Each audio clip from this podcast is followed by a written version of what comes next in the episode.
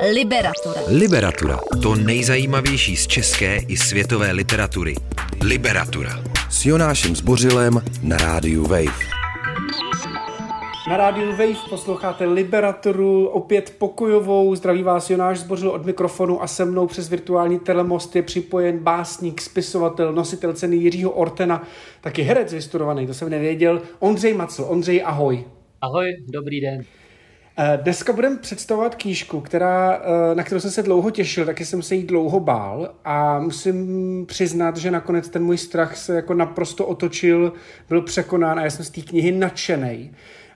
Ta kniha se jmenuje Civilizace, je to román Lorána Bineta, eh, kterou dostal, který dostal cenu Prix de l'Académie Française 2019. Vyšla, vyšla tahle kniha v nakladatelství Argo v českém překladu. Myslím, že dostává velmi hezký, velmi pozitivní uh, kritiky. Jednu z těch uh, kritik si napsal i ty, a to pro deník A2. A proto jsem si řekl, hele, proberu tu knihu s tebou. Co říkáš na civilizaci? Určitě. Jak se ti tahle kniha líbila? Já bych ještě klidně dodal vlastně, že se to opět zhostila překladatelka Michala Markova, která si na to ten, tentokrát troufla především díky eh, odbornému backgroundu v podobě Anešky Charvátový a Michala Zahalky, eh, takže myslím, že jim vděčíme za to, že tu knihu máme v této podobě, v jaký máme. Hele, já jsem s ní taky jakoby, uh, mám z ní radost, jako čet jsem i ty předchozí, to znamená to HHHH a sedmou funkci jazyka, sedmá funkce jazyka asi u mě nakonec vede, můžeme se potom i bavit proč, ale určitě jako mm, ta civilizace klade hodně otázek a je to zážitek čtenář. Super, tak řekli jsme už, že ta knížka je eh, skvělá a ještě jsem samozřejmě se zapomněl v tom nadšení eh, a nezeptal jsem se tě a neřekl jsem vůbec našim čtenářům, o jaký knížce se vlastně bavíme, o čem o čem je román civilizace. Můžeme nějak ve zkratce zkusit udělat takovou rozhlasovou anotaci téhle knihy? No, tak um, civilizace můžeme ji zařadit uh, mezi uh, texty, které se nějak zabývají alternativní historií. Ve Francii se tomu říká uchronie. A je to tedy kniha, která si uh, pracuje s hypotézou, jaký by to bylo, kdyby vlastně kolonizace probíhala na ruby. Takhle je to anotované protože existují historici, eh, kteří eh, si představují, že kdyby prostě eh, indiáni měli například koně, měli nějaký jakoby látky proti vlastně těm nemocem, který jsme tam zavlekli a kdyby měli třeba železo nebo podobně, střelný prach, tak by vlastně to celé mohlo dopadnout úplně jinak, protože přece jenom, že jo, těch kolonizátorů bylo malinko a ty říše v Americe indiánsky byly obrovský. A tahle knížka pracuje s touhle hypotézou, nebo už v anotaci se to dozvíme, jaký by to bylo, kdyby probíhala kolonizace, že indiáni postupně kolonizují Evropu. A Zajímavé je, že my teda příběh známe a teď je vlastně ten zážitek není na, postavený na příběhu, ale na tom, jak vlastně to ten Binet dělá. Liberatura. Liberatura. O knihách, které svým čtenářům nedají spát. To nejzajímavější z české i světové literatury. Liberatura.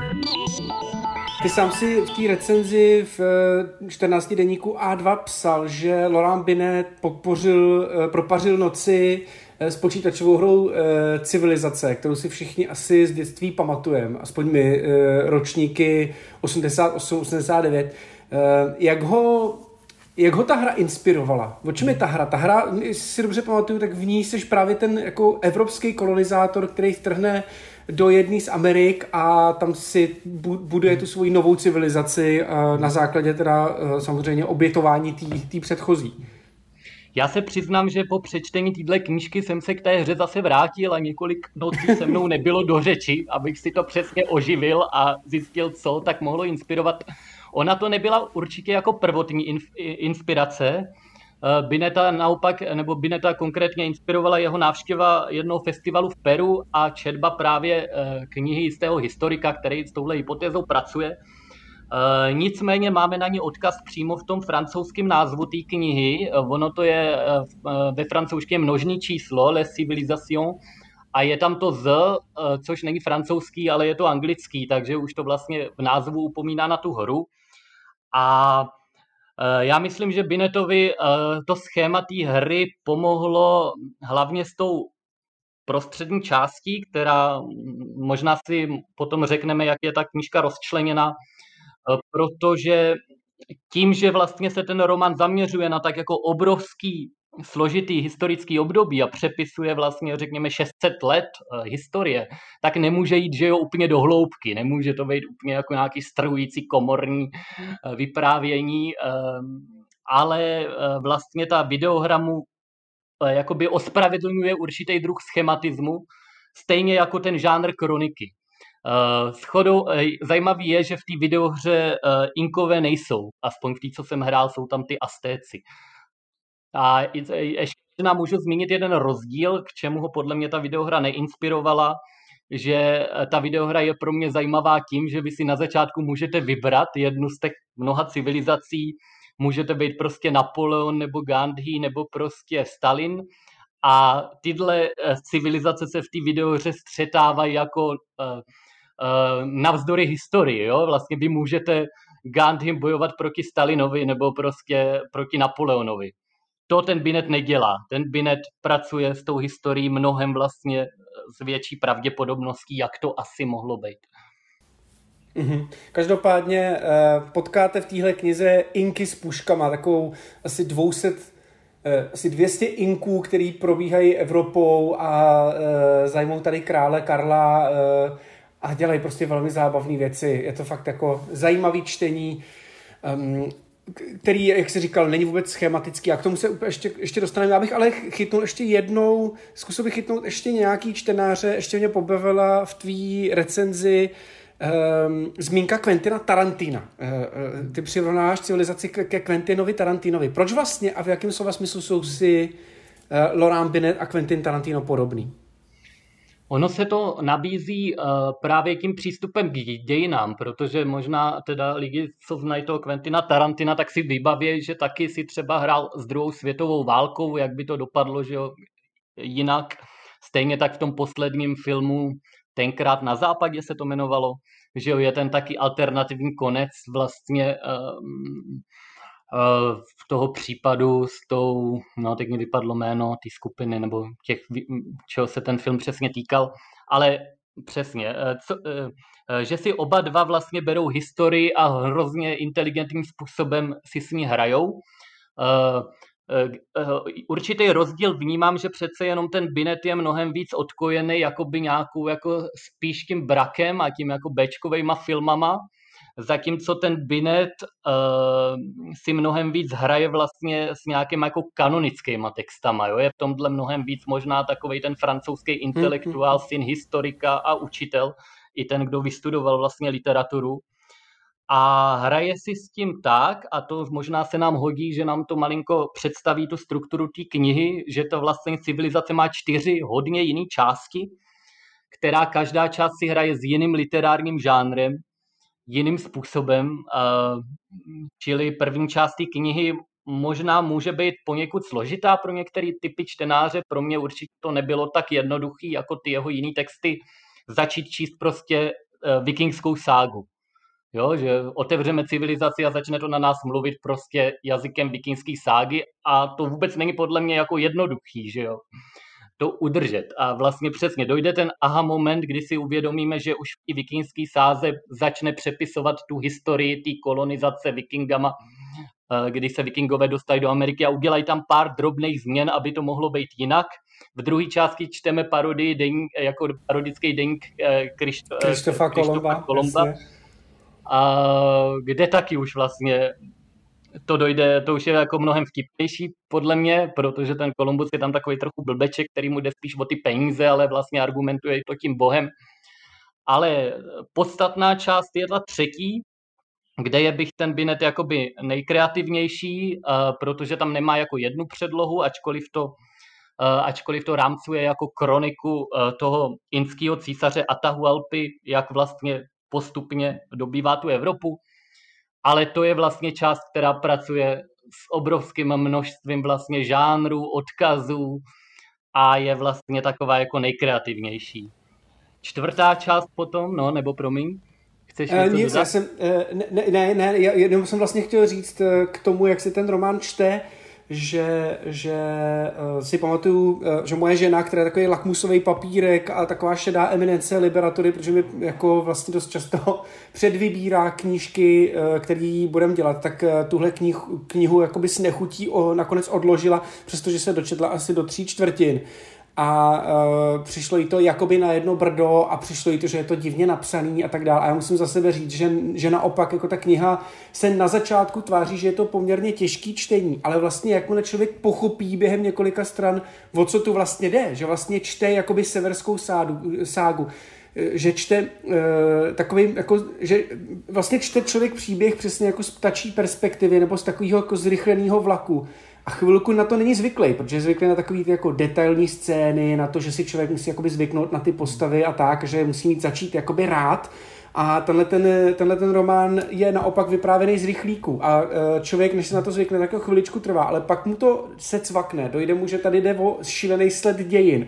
A das, dost, začne to strašně dávat smysl a zároveň to chytne hrozný spát a e, mě tohle na té knižce teda neskutečně baví, právě protože to je vlastně úplně jiný druh čtení a jiný druh vyprávění, než na který je člověk zvyklý. A e, přijde mi to, jako kdyby člověk čet učebnici dějepisu a přitom se neskutečně bavil. Já, já teda nevím jak ty, ale já jsem se u učebnic e, dějepisu vždycky chtěl zabít.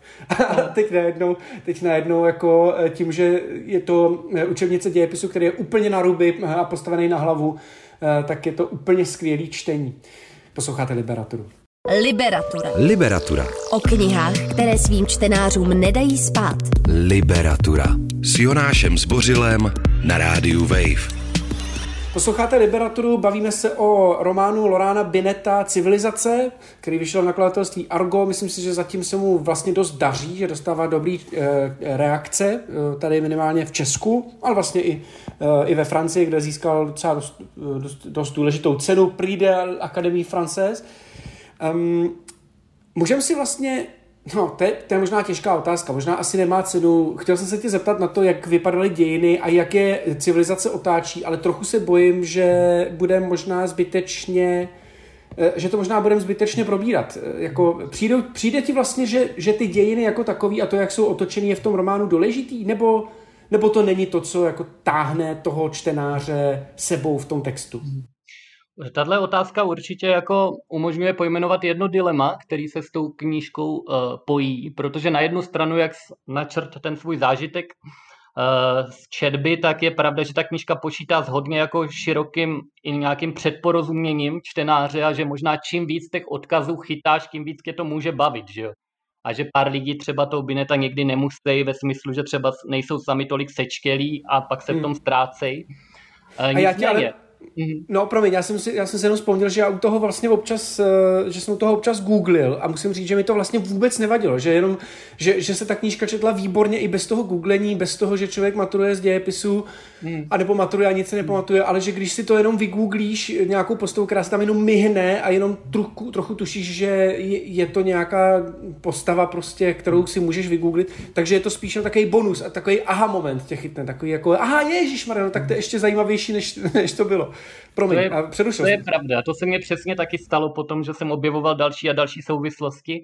Nicméně, možná ta hlavní otázka se týká třeba i jako toho stavu k té kolonizaci a k těm indiánům samotným, že jakoby eh, a to je možná nad čím jsem nejvíc přemýšlel jako nad určitým dilematem, že ona ta knížka vlastně ve skutečnosti není tolik o těch indiánech, protože přece jenom ten Binet jakoby není nějaký znalec, jako dělal si důkladný rešerše, ale není to ten člověk z toho prostředí, je to francouz, je to prostě západák a dělá to pro západáky v tom smyslu, že on bere vlastně hodně ty naše evropské narrativy a obrací je na ruby, ve smyslu, že ten inský císař například dorazí do Evropy a zajme Karla V. stejně jako to jemu udělal Pizarro, jo? stejně vyvraždí město, jako to udělali a tohle je vlastně takový jediný eh, nějaký jako větší sporný moment, který jsem našel třeba i v těch francouzských recenzích, jo, že ně, nějaký jako lidi, kteří hodně třeba, mm, nebo některý lidi vůči němu jsou kritický právě, že to je určitý etnocentrismus,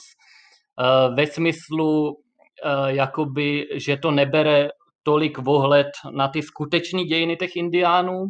Na druhou stranu ono to navazuje na silnou francouzskou tradici, zmiňuje se v tomhle román třeba Peršané Charlesa Montesquieu, kdy vlastně ty spíš ty si použiješ nějakou exotický postavy, u něj to byli Peršani, teďka to jsou Indiáni a skrze ně vlastně kritizuješ tu vlastní společnost.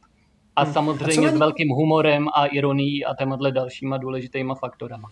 No, to je důležitý říct, mně přijde, že ta knížka je fakt vtipná, přestože že, jakože to není jakoby čitelný vtip na první dobrou, jako člověk se u té knihy vyloženě nechláme, ale ale jako ta komičko, komičnost té situace, toho, toho, toho sympatického Atahu Alpy, toho, toho, eh, toho inského císaře, který jako prochází tou Evropou a kouká na ty vyholený pány, což jsou ty mniši, že jo, a vlastně jako ti ukazuje přesně novou perspektivu na, na tu výsostnou Evropu, tu, tu výspu civilizace, to je jako velmi zábavný. Ale co teda, když říká, že to je, eh, eh, pokud, tě můžu teda citovat, eh, román o západácích, tak co vlastně teda o té západní společnosti a o tom, o té středověké Evropě civilizace říká? Nebo jako jakýho aspektu si všímá nejvíc?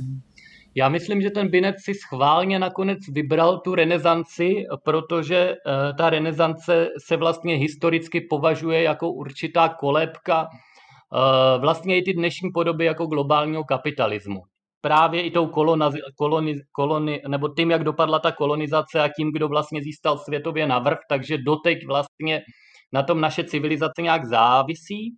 Nicméně Binet se tady opírá o skutečný nějaký historický mm, jakoby, uh, teorie toho, že vlastně ne, hraje si s tou představou, jak by to mohlo být jinak, což neznamená nutně lepší, protože možná doplníme, že on ty indiány neidealizuje, není to přímo jako, že kdyby indiáni dopadlo, do, jakoby kolonizovali, kolonizovali Evropu, tak je všechno lepší. Na, na jednu stranu jo, jako spojuje s určitou formou socialismu, že jo, nějakého ekumeny, pojetí jako smířlivě, eh, nehraje tam takovou roli prostě inkvizice najednou, ale eh, ale stejně tak na druhou stranu, že s těma indiánama je spojený silný kult třeba lidských obětí a dalších věcí. Takže vlastně v tomhle je to Um, tomhle, uh, myslím, to variuje ten citát hnedka, který tu knihu uvádí, vlastně, že umění oživuje to, co zavraždili dějiny. Čili umění nám vlastně umožňuje imaginovat, jak by to mohlo být, kdyby to bylo jinak a možná otázka je zajímavá, co tyhle úvahy můžou her, jakou můžou hrát roli pro nás teď a tady. Že? Liberatura. Liberatura. O knihách, které svým čtenářům nedají spát. To nejzajímavější z české i světové literatury. Liberatura.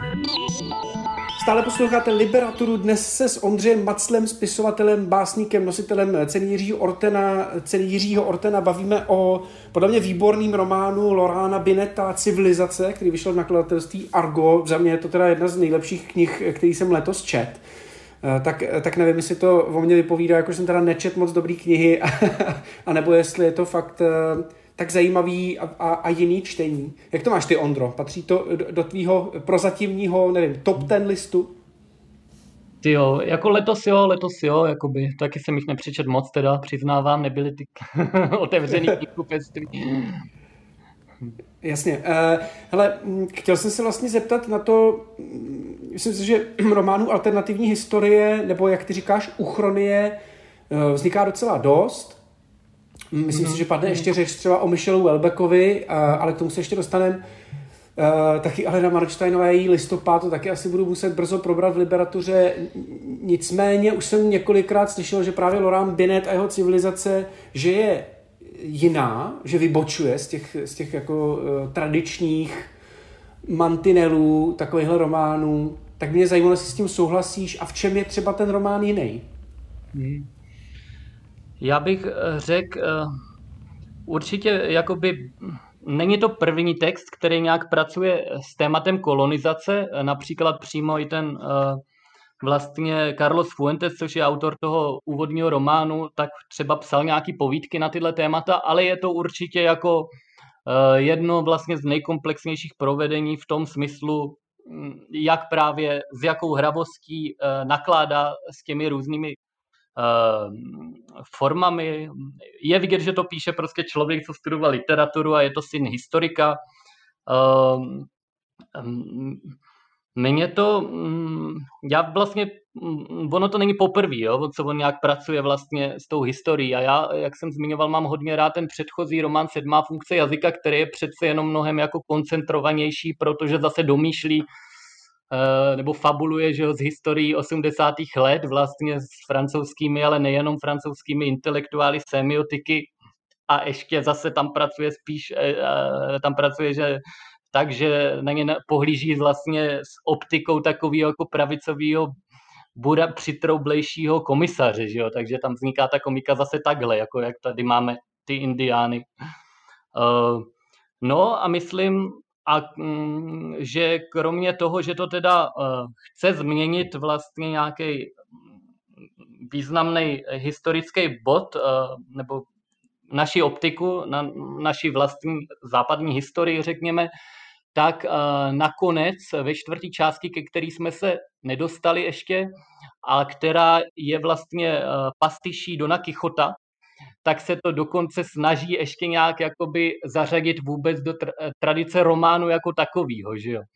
Protože román, to je taky vlastně takový žánr, který pořád prochází nějakou krizí, že jo, od nějaké jako ty postmoderní doby a furt to jsou vlastně je to román nebo není, že jo? To se taky klade otázka, jak to jsou takový čtyři hodně nesourodý částky, takže vlastně ve čtvrtý eh, části toho románu se hlavní postavou stává nikoli v Don Quixote, ale Miguel de Cervantes, tedy ten spisovatel se stává uh, hlavní postavou formy, která je Don Quixotovská, a celá ta knížka vlastně převrací ty naše dějiny i tak, že nakonec Cervantes se dostane do služeb indiánů a odjíždí vlastně na ten západ a je otázka, jestli teda položí ty základy inského románu nebo selže, protože neumí eh, tím jejich jazykem třeba. Inský román, to je super. Uh, já, já bych, já bych uh já bych vlastně asi ne, tuhle knihu, jako, myslím si, že kdybych poslouchal dnešní literaturu, tak bych tu knihu vlastně jako nedokázal číst. Bych, bych si říkal, že je strašně šprťácká v uvozovkách a hmm. přitom bych znova teda našim posluchačům chtěl připomenout, že, že je to velmi zábavný čtení a že, že že jako e, nemám pocit ani, že by to byla nějak zvlášť jako informační smršť, že v momentě, kdy se člověk, že vlastně trvá strašně krátce, než se člověk um, než si zvykne na tu smršť termínů a, a různých jmén a jmén, který jakoby člověk tak trochu zná z historie nebo z, z, z Gimplu takzvaně, ale už jako nemá sílu na to si je znova pamatovat uh, a jako trochu je jako s odporem uh, odhání od sebe pryč, protože si pamatuje jenom to, jak si šprtal na Gimplu, tak uh, tahle kniha, jako se na to člověk zvykne, tak tahle kniha mm, jako se čte naprosto skvěle. Je to, je to vlastně i velmi jednoduchý, plynulý čtení, hmm. aspoň za mě. Já bych ještě chtěl zmínit uh, Michela Welbecka, protože um, o tom si vlastně taky psal a uh, já jsem si s růzou uvědomil, že jsem vlastně nestihl přečíst někdy tu jeho knihu Podvolení a že mě vlastně tenkrát odradila kontroverze, která kolem téhle knihy panovala. Že se říkalo, no, Podvolení to je, to je jako to to je taková ta kniha, která ukazuje, jak je Welbeck bigot, eh, což podle mě teda za prvý není, eh, není bigotní a eh, za druhý myslím, že píše fakt dobře. Tak dovedeš ukázat nějaké souvislosti mezi Welbeckem a Binetem a těma, a těma dvěma románama? Určitě. Jakoby ten jemný rozdíl je, že u toho Michela Ulebeka je to spíš jako předpovídání historie, nebo která teprve přijde, čili se to neváže do nějaké minulosti, ale pracuje to s nějakou možností, jak by dopadly dějiny příštích let, že jo, kdyby třeba prostě tenkrát nějaká islámská strana ovládla vlastně tu francouzskou politiku. Ve Francii jsou na ty náboženství ještě mnohem háklivější než třeba jinde. Uh, myslím si, že ten Hulebek se vlastně mnohem víc trefil do nějakých jako tehdejších vlastně přesně intenzivních sociálních nálad. Ostatně mu pomohl, ale teď to, to slovo zní hrozně, ale vlastně, že, že ta kniha byla na titulní stránce Charlie Hebdo v době eh, to, toho atentátu, takže vlastně i tyhle všechny mimo literární věci.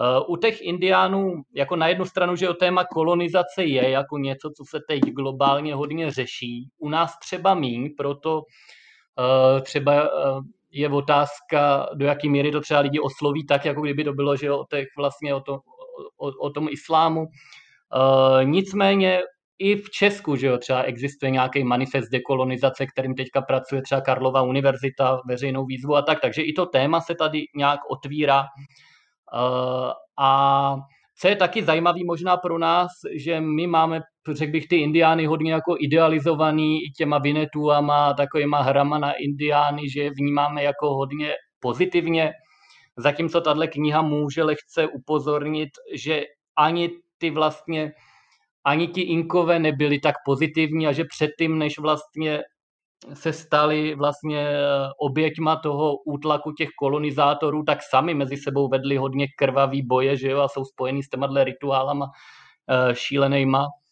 Uh, takže i tohle je vlastně něčím zajímavý, ale přesně, ten myslím humor... Si, myslím, no. Promiň, promiň, Ondro, jenom, že mi tam přišla vlastně zábavná ta, ta linka, kdy se Atahualpa a celá ta jeho tlupa Inků dívá celkem jako podivem na, na to, jak tady funguje křesťanství, ještě vlastně v té institucionalizované podobě. Tak jako tam vidím, tam vidím jako jistou uh, jistou, jak to říct, jako že, že, že jim Binet vlastně v tomhle ohledu nadržuje. Ale jinak souhlasím s tím, že Inkové, že ta kniha je vlastně velmi zajímavá a dobrá i v tom, že se nesnaží ukázat, a tak a podívejte se, indiáni byli hodní a teď, si, teď tím touhle knihou daruju jakoby nějakou mstu nebo, nebo něco takového. Takhle prvoplánová a morálně prvoplánová ta kniha rozhodně není. Jasně. Vlastně to společné, co mají obě ty knihy, je, že prostě konstruují nějakou historii, který se třeba můžeme bát, jako že Češi se bojí toho, že by to tady všechno ovládnul islám, stejně tak bychom se mohli bát, kdybychom byli nějakou jako poraženou stranou kolonizace, ale ukazuje, jak vlastně oba ty romány ukazují i nějaký pozitiva, vlastně tu situaci problematizují. Abych podpořil to, že ta kniha je humorná, tak ačkoliv to třeba není tolik o těch dějinách těch indiánů, tak vlastně ta figura právě těch cizinců nebo té vlastně jiné kultury umožňuje věci, kterými vnímáme jako samozřejmě vidět humorně. Jo? Oni v životě neviděli ovce, tak jim říkají malí lamy, že jo? nerozumějí křesťanství, hodně je tam vtipných pasáží, jak nechápou ty naše konvence. Nebo třeba, že když prostě dobili třeba tu Francii, tak uh, jednu z obětných pyramid postavili u Louvru, že jo? tak to je taky jako dobrý vtip, protože ta pyramida je tam právě i dneska. Ondro, ještě jsme nestihli úplně probrat eh, samotného Lorána Bineta, eh, co vlastně od něj česky vyšlo, eh, já nevím, jak píše a, a kterou knížku bys ještě doporučil? V souvislosti s Binetem je hodně zajímavá ta jeho první česky přeložená kniha s názvem HHHH, protože se odehrává v Praze a týká se vlastně atentátu na Heidricha. Zajímavý ale je, že na rozdíl od jiných historických románů, který bychom si mohli představovat, že píšou o téhle jako docela hodně uh, častých tématech, tak ten Binet o tom píše hodně vtipnou nebo hodně uh, dokumentární metodou, takže je to vlastně i velký literární zážitek, ta metoda, jak nechce fabulovat tu historii, ale jak vidíme i to, jak hledá ty zdroje a podobně. A druhá ta kniha je ta sedmá funkce jazyka, o který už jsem zmínil. Uh, Binet má tu Prahu rád, protože on kdysi byl učitel vlastně v Košicích na vojenské škole uh, a pak vlastně přirost i k Praze. A kromě toho nejsou to teda, tyhle tři romány jsou takový jako slavný, obdrželi ceny a jsou přeložený do češtiny, ale nejsou to jeho jediný texty. Vydal například i takový memoáry jako učitele, protože on je povoláním učitel nebo vydal dokonce jeden politický text uh, fran, uh, popisující kampaň Francua Holána.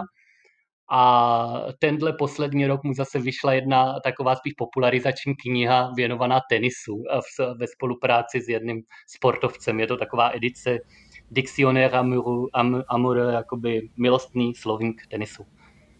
To je hezký. Jak si myslíš, že si stojí Binet v kontextu třeba dalších francouzských spisovatelů, Eh, který jsou třeba i překládaný k nám. Že Welbeck je nepochybně ten nejslavnější, si myslím, v dnešní době, ale eh, jak si, jak si stojí Binet? Jakoby určitě máme mm, tyhle tři jeho podstatné romány a myslím, že se tady docela čtou, že je tady to na rozdíl od Ulebeka, ten Binet má k nám tu jako osobní vazbu a třeba ta překladatelka je nadšená z toho, že si s tím binetem může jako živě psát a ty místa si ověřovat, takže je tam osobní kontakt, ale jinak si myslím, že Francii jakože vychází docela dost těch francouzských textů, jo? že můžeme připomenout třeba i to Eduarda Louise, Louise a mm-hmm, mm, jasně. nebo návrat do Remeša, jako mnoho dalších, jakoby, že ta francouzská literatura je obecně pořád dost v kondici a některý z těch textů, ty podstatný se k nám díky teda zásluze těch překladatelů dostávají. Výborně. Eh, Ondro, moc díky za super rozhovor, eh, díky za eh, dodání dalšího kontextu. Já ještě jednou našim posluchačům doporučím román Civilizace, Conquista na ruby, pokud jste někdy pařili hru Civilization, tak, tak rozhodně si myslím, že po přečtení tyhle knihy to rozbalíte znovu ale ta kniha je úplně stejně zábavná jako ta počítačová hra. Tak Ondro, moc díky, že jsi to se mnou probral, že se mnou mohl sdílet to nadšení. Mějte se krásně, milí posluchači, měj se hezky, Ondro. Děkuji za pozvání, čau. Čteš si v tramvaji, ve vaně i pod peřinou? Přidej k tomu podcast Liberatury a poslouchej kdykoliv a kdekoliv. Více na wave.cz lomeno podcasty.